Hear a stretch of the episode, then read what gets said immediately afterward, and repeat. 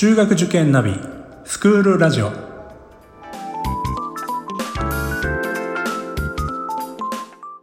スクールナビゲーターののびるです。この番組は中学受験を目指すご家庭に学校の先生からの生の声や受験に役立つ情報をお届けするラジオです。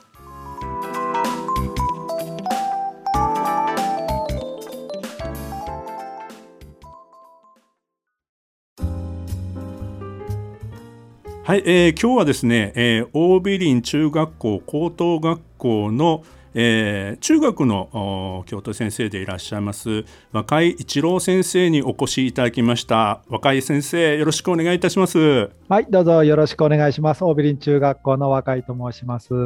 簡単に自己紹介お願いします。はいえっ、ー、と私はですね大美林に来て30年になります。でずっと大美林生をですねこれまで見てまいりましたまあ、本当にですねあの明るくて、え、穏やかな、え、子どもたちがたくさん集う、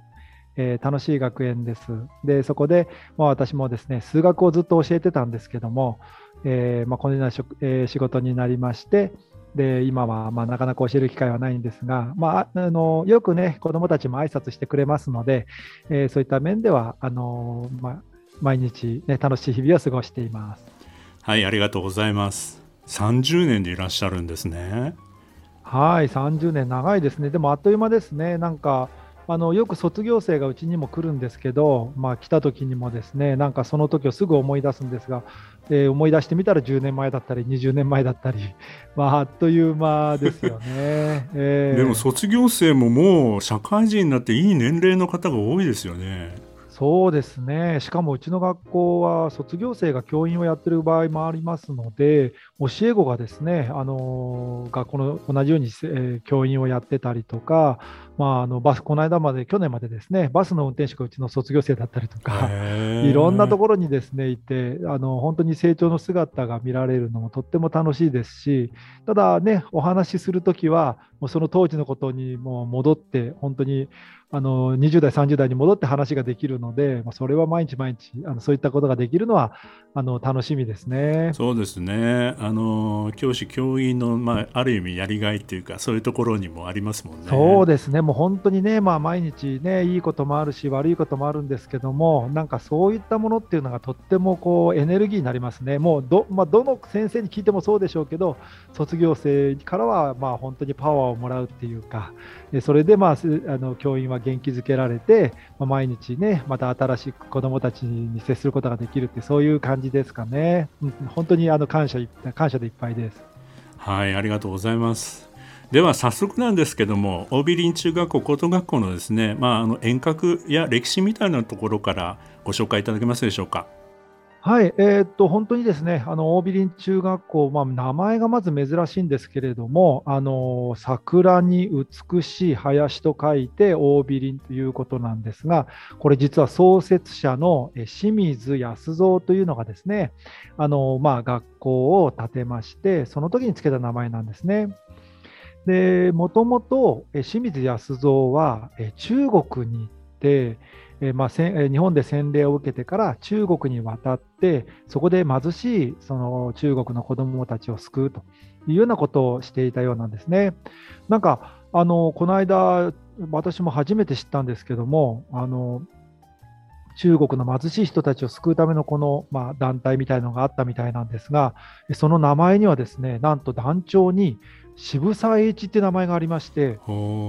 あの晴天を切るの、あのね、NHK ドラマで、まあ、今度お札にもなりますが、はい、ね、そういうなんか中国での大飢饉の時に、まあ、自らこう中国に渡って人助けをしたと、まあ、そういう人物でしたね。でそこで中国で人助けした後やはりその貧しい子どもたちがたくさんいるので、まあ、その子たちが自,、えー、自立できるように、特にあの女の子たちなんか、あの男の子はね、その労働力としてこう、まあ、徴用されてたんですけれども、女の子はね、あの売り買いされてるような状況を見まして、清水康は本当にそこにこう心を痛めて、でそこで子どもたちを集めて、午前中は勉強すると、それから午後は手芸を教える、まあ、そういうような形で自立できるような子どもたちを育てるっていうのをですね、まあ、中国でまあ、戦争が、えー、戦争が終わるまでずっと続けてたようなんですね。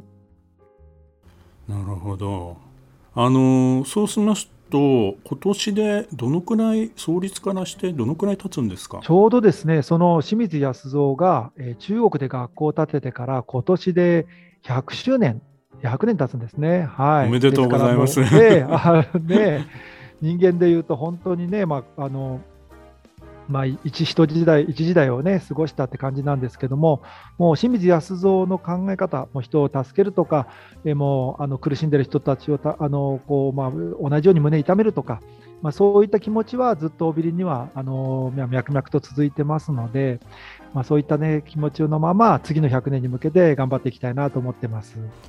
この100年を記念して何かイベントとかをなされる予定ってあるんですか？そうですね、今もう本当に計画してるのは、もう今までコロナが、ね、なければ、今年ちょっと大きくですね、それこそ皆さんで、えー、なんかこう、記念式典みたいなのやろうかって言ってたんですけれども、まあ、これも来年伸びちゃったんですけど、今計画してるのは、まあ、できればその多くの卒業生とか、まあ、卒業生、先ほども出ましたあの財産ですからね、はい、いろんな人たち、まあ、おびりに関係する人たちが、いろんな人たちが学校に来て、で、まあ、お祝いするというようなものを、まあ、あの学園の中で考えているようですね。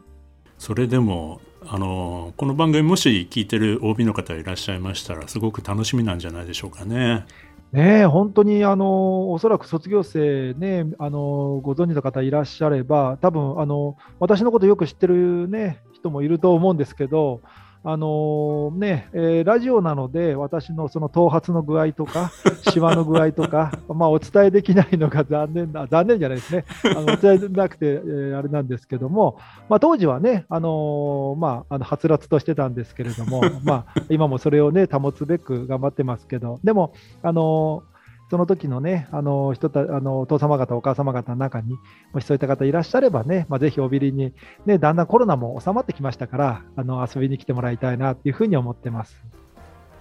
あのそういったあの、まあ、歴史であり遠隔であり、まあ、あの創設者の志思いっていう部分というのは今のその学校の中ではどのような形で生かされているといいますか反映されてる部分そうですね、えっとま、清水康は中国でね、その戦争が終わった後日本に戻ってきて、そして今度は人助けというよりも、人助けをする子どもたちを作ろう。まあまあ、あのキリスト教聖、まあ、キリスト教史に基づいて、えー、隣人愛、まあ、自分のことのように相手のことを大切にしよう、まあ、そういう子どもたちをですね自分のことと同じようにえー、他人のあ他の人のことを隣のいる人たちのことを、まあ、大切にしようという気持ちを持って、えー、世界に羽ばたいていってほしいという子どもたちを育ててほしいということで学校を作りましたので、まあ、あのこれから先もですねずっと同じようにですねなんか私たちは例えば、えー、世界に先駆けて、えー、海外の留学してみたりとか海外の問題点について一生懸命考えてみたりとか、まあ、身近な話題で言うと本当に友達が困っていることないかとかあるいは、えー、自分たちの周りで、まああの助けられることはないかとかいうようなことを考えてるんですけども、つい最近、まあ、今年先週ですかね、あの収穫感謝礼拝っていうのをやりまして、はい、まあ、普通であれば、ね、あの収穫の感謝をお祝いする、まあ、神様ね、恵みいただいてありがとうございますなんですけれども、まあ、その中でですね、えー、各家庭からあの1カップずつのお米を集めて、その集めたお米を横浜の寿地区といって、その炊き出しにね、えー、やってるところにですね、寄付するというような活動をしたりとか、まあ、あのできればみんながですね、あの幸せになれるような、それの手助けをできるような、まあ、そんな活動を中心にですね、いろいろやってるところですね。あの SDGs の取り組みなんかもされてるっていうことなんですけども。そうですね、もう本当にそのものをもうあの当然、えっと、貧困をなくそうとかですね、それから、まあ、あの環境問題についても考えるとか、えー、そういったこともですねあの学校の中の授業、授業っていうかですね総合の時間ですね、探究の時間、まあ、そういったものでやってたりとか、またはですね、えっとまあ、これはあの高校生が中心になるんですけども、まあ、東北で10年前に大きな震災ありましたよね。あの震災の時に、まあ、あの一緒にですね、えー、あの私たちでできることないかということで向こうに、まあ、現地に行って、まだあのボランティア活動したりとかっていうのがあって、まあ、今ちょっとコロナでできないんですけども、その延長で、今はその防災について一緒に考えよう。そういうような取り組みを向こうの高校と高校生と一緒にやったりとか、あるいはですね、その真剣に考える、その、まあ、あの、うまく、まあ、助けられなかった命っていうのがたくさんあったわけですから、そのことについてみんなでもう一回考えてみよう課題を持ってか、えー、取り組んでみようそういうようなこともですねあのやってるところですね。あの先生はもう30年あの大ビリの方にいられてあの変わらないことっていうのはその、まあ、生徒なんかを見てて感じる部分ってどういうところにありますか？そうですね、本当にオビリンに集まってくる子たちっていうのは、あのまあ、穏やかで、なんかこう、人を押しのけて前へ出るっていうよりは、はい、まあ、できれば隣の人たちが何してるかなとか、まあ、仲良くするにはどうしたらいいかなとか、あと、まあ、男女問わず仲がいいとか、まあ、これはもう本当に30年前も今もそうですね。なんかずっとこう仲良くいられると。で、これも卒業生がよく来る来た時なんかも、必ずですね、あのまあ、男の子だけで来る、女の子だけで来るってこともあるんですけども、あの男女で一緒に来たりとか、そういうことも非常に珍しくないことでして、で、あの子どうしてるとか、あいつどうしてるなんていうのをですね、女の子に男の子の子聞いたり、男の子に女の子のこと聞いても、えって連絡はまだ取ってるよとか、よく知ってるよとか、まあ、そういうような話もですね、あのその付き合ってるとかそういうことじゃなくて、うん、なんか仲良くしてきる、まあ、卒業後までずっと仲良くいられるっていうことが、まあ、昔も今もあのよく見られることなんじゃないかなと思ってます。あの今のお話を伺ってると多分入学する際のあの保護者の方の理解っていうのがすごくあるそういった学校さんではないかなというふうに感じるんですけど、はい、あのもちろんですね、あのオビリンというところで、まあ、あのキリスト教主義だから、まあね、宗教どういうような感じなのかなと思われている方もいらっしゃったり、であと中学受験ですと、特に、ね、保護者の方がいろいろ、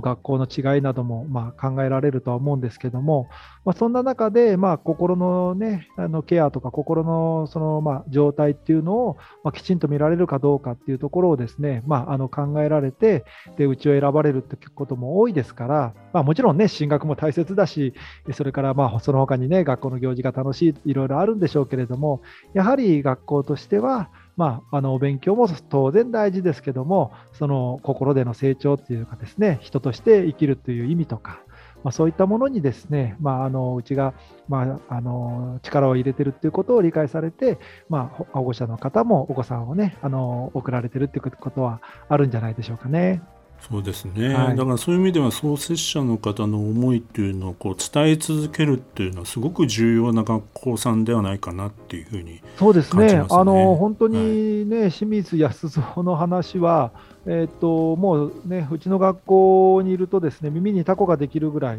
もう死んでからですね、私、実は、まあ、会ったことないんですよね、私が入る2年前ぐらいに亡くなられたんで、でもその考え方っていうかですね、はい、えー、まあ、こういうふうに言ってたとか、まあえー、こういうふうにやってやってきたんだっていうような部分っていうのは、まあ、本当にこう色濃く残っていて、まあ、それをこう形変えながらですね、もちろんそのままでね、あのーえー、うまくあのいける部分と、それからそうでない部分、変化する部分っていうのはありますので、まあ、そのところはですね、あのまあ、形を変えながら、その適応していってると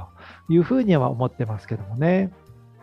まあ、今、本当にあの多様な社会っていうよく言われますけどし、またあのそのインクルーシブな教育であったりとか、まあ、ソーシャルインクルージョンの部分、まあ、こういったものが重要になってくるこれももう社会出てから考えるんではなくてやっぱりあの子どもの頃からそういった機会をあの、まあ、持っていくっていうかそういう考え方に触れていくっていうのはすごい重要になってくるんじゃないかなというふうに感じるんですね。そうですね。本当にこう多様っていうとね、なんかこういろんなね、あのー、まあ姿形が違うとかっていうところもね、当然目を向けることが多いとは思うんですけれども、まあ要は個性ですからね。一人一人が、はい、あのどういうような気持ちで、どういうような考えを持って、どういうような文化があって、まあ、日本人だから多分こうだろうっていうのはありますけれども、まあね、日本人でも育ってるところが違ったり、ご家庭で考え方が違ったり、まあ、そのね、えー、違いなどをまあお互い認め合って、えー、まあ、考えられる、まあ、そこから例えば相手が外国人であっても、ね、文化が違っても、まあ、それでも受け入れられる、まあ、そういった同情っていうのは、まあ、あの本当にこう大事にはしてますけれどもね、でお互い相手のことを思うってことで、えー、それがまあ多様性につながるっていうふうにして思ってますけどね。はい、本当にそう思います。まあ、そういうふうな、まあ、教育といいますか、あの学校のそういう思いがあるっていうことはすごい重要なことです。だと思いますし、うん、やっぱり学校ってあのどこを受けるかっていうのはやっぱり保護者の方あの最終的に選択するわけですけども、まあ、そういった時にそういった教育の理念というものをやっぱり大事にするっていうことって最近は私はその大学の入試のこと先ほどもあのちょっと触れられてましたけどそれだけじゃない部分で選ばれてる方って増えてるんじゃないかなというふうに感じるんですね。そうですねあの本当にこうここ最近、特にそうなんですけども、あのねえー、学校選びがその進学実績一辺倒ではなくなってきていて、本当に学校でどんなことを教えてくれるのかとか、何やってくれるのかとか、そういったところにこう、なんていうんですかね、あのアンテナを張られて、まあ、学校を探されてると。で特に、ね、中学校、高校はその大学、ね、あの大人になってからは、履歴書に書くのはね、大学の名前が聞いてくるっていうふうにして、まあ、あの言われてますけど、まあ、中学校、高校っていうのは皆さんね、過ごされれば分かりますけど、もう一番その多感っていうか、人生で影響も受けやすいし、はい、でそういった一番大事なその、ね、あのところですので、まあ、人生の核を作ってるところですから、まあ、単に大学への、ね、バイパスっていうことではありませんので、我々としてはね、そこは、まあ、あの非常に大事な時間を、まあえ学校と家庭とそれから生徒本人ですねそれを通じてなんかこう、まあ、作り上げていくというようなあの作業をね、まあ、一緒にできてしていきたいなといつも思ってますけどもね。はいありがとうございます。あの今回はこれは第1部としましてまあそういう中ででもあのそういう教育を受けながら、まあ、どういう進路を選んでいくのか。まあ、そういったことももちろん大切なことでもあるのでそのあたりのことにつきましては第2部の方でお伺いしたいと思います、えー、ありがとうございました。はいどうもありがとうございました。